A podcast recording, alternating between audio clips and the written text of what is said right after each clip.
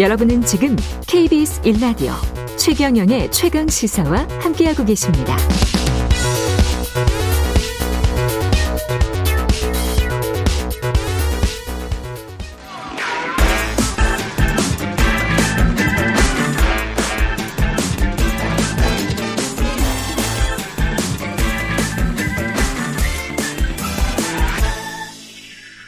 네, 최경영의 최강시사 한 번 더 뉴스. 오늘은 오마이뉴스 곽우신 기자와 함께하겠습니다. 안녕하십니까? 네, 안녕하세요. 예, 지금 저 최저임금이 심의를 하고 있는데 노동계는 지금 불참 선언을 해버렸네요. 네, 예. 어제 전원회의 도중에 근로자위원들 8명이 모두 공개 발언만 마치고 자리를 떠났는데요. 예. 발단이 된 거는 다들 기억하실 겁니다. 전남 광양 포스코 앞에서 이 막론 농성 도중에 김준영 금속노련 사무처장이 이제 진압하고 체포되는 과정에서 노동계하고 정부가 지금 첨예하게 대립을 하고 있는데요. 어쨌든 노동부에서는 이 원래 최저임금이 근로자위원이었던 김준현 사무처장을 해촉을 해달라고 윤 대통령에게 제청을 했고 윤 대통령이 이를 받아들였습니다. 이제 새롭게 들어갈 사람이 필요한데 한국노총이 그래서 추천을 한 사람이 김만재 금속노련 위원장이었습니다. 근데 이 사람을 노동부가 받아줄 수 없다. 네, 이 사람도 받아줄 수 없다. 네, 그런 겁니다. 그러니까 한국노총에서는 이거 사실상 노동 탄압이다. 최저임금 노동자의 생명과 삶을 담보로 정부가 비상식적으로 노동을 탄압하고 있다라면서 앞으로 최저임금이 참석을 숙고해보겠다라고 밝혔습니다. 그리고 민주노총도 거기에 대응과 같이 동조하고 있습니다. 예, 동조하고 네. 있는 거죠. 예, 지금 법정 시한을 넘길 가능성이 커졌고요. 최저임금 논의 같은 경우는. 네, 그렇죠. 예. 원래는 29일까지입니다. 그러니까 얼마 안 남았는데. 29일 내일이네. 네, 바로 예. 내일입니다. 근데 원래 사실은 88년도 이후로 법정 시한을 지킨 적이 별로 없긴 합니다. 딱 9번 있었고요.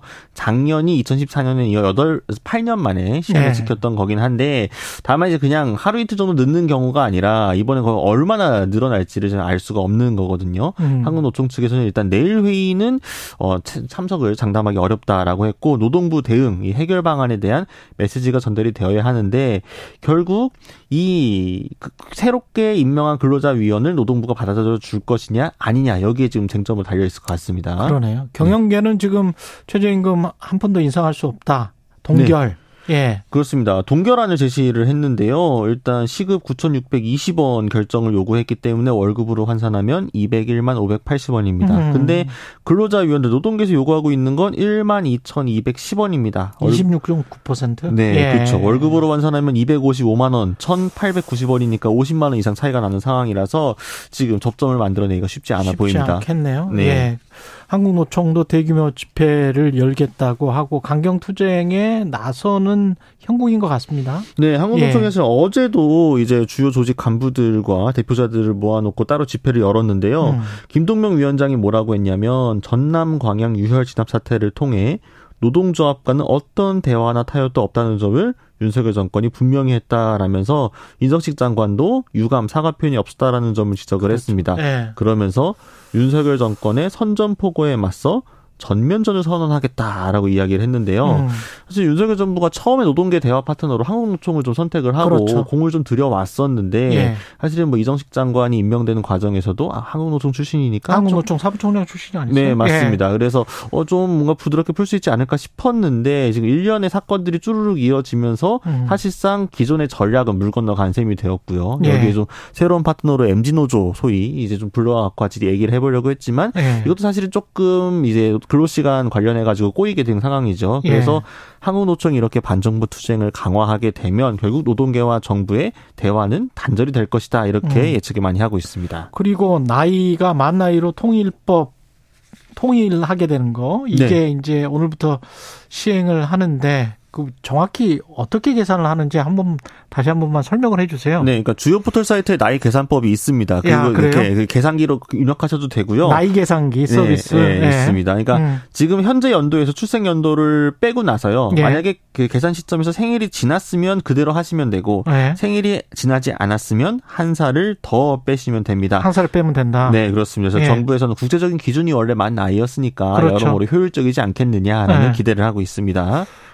그러면 이게 법적으로 좀 뭐가 달라지는 게 있습니까? 그러니까 이제 바뀌는 것도 있고 안 바뀌는 것도 있는데 일단 예. 안 바뀌는 부분은 좀 헷갈리지 않으시면 좋을 것 같아요. 일단 원래 만 나이를 시행했기 때문에 바뀌지 않는 부분들이 있습니다. 예를 들면 영상물 등급 시청 분류 같은 거. 아, 그건 원래 만 나이. 네, 그리고 예. 선거권도 원래 만 나이였습니다. 예. 그다음에 노령연금, 기초연금 수급, 그다음에 정년 요 부분도 원래 만 나이고요. 그렇겠죠. 경로 예. 우대 역시도 만 나이였기 때문에 현행 제도에 변화가 없고 은행이나 카드사는 대부분 이미 만 나이를 적용을 해왔기 때문에 역시나 상품과 관련해가지고 큰 차이가 없을 겁니다. 큰 변화 없네요. 예. 다만 보험. 같은 경우에는 보험사는 보험 나이를 따로 계산했잖아요. 네. 6개월 단위로 끊어가지고 만 나이 기준으로 해서요. 아, 그랬습니까? 네, 그래서 아. 만 나이 기준 6개월 단위로 끊어서 6개월 앞이냐 뒤냐 가지고 이제 계산하는 게 좀 복잡하게 있었는데. 아, 보험금 지급.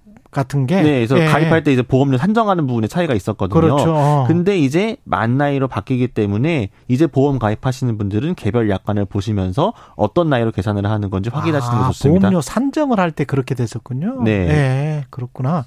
그러면 기존에 이제 뭐 연나이를 계속 쓰는 것도 있어요? 근데 네, 예외적으로? 그렇습니다. 네, 그러니까 일단 술, 담배 사시는 거. 요런 거는. 술, 담배. 네, 계속해서 연나이로 그대로 갑니다. 그러니까 네. 대학교 같은 1학년인데 누구는 술 마실 수 있고 누구는 술 못 사고 이제 요런 혼란들이 있다 보니까 요번 연나이로 계속해서 가기로 했고요. 그다음에 예. 초등학교 입학 연령도 연나이로 그대로 한다. 예, 헷갈리지 않으시면 될 것 같고요. 예. 병역 의무 관련해서도 공무원 시험 응시도 역시 연나이로 그대로 적용합니다. 예.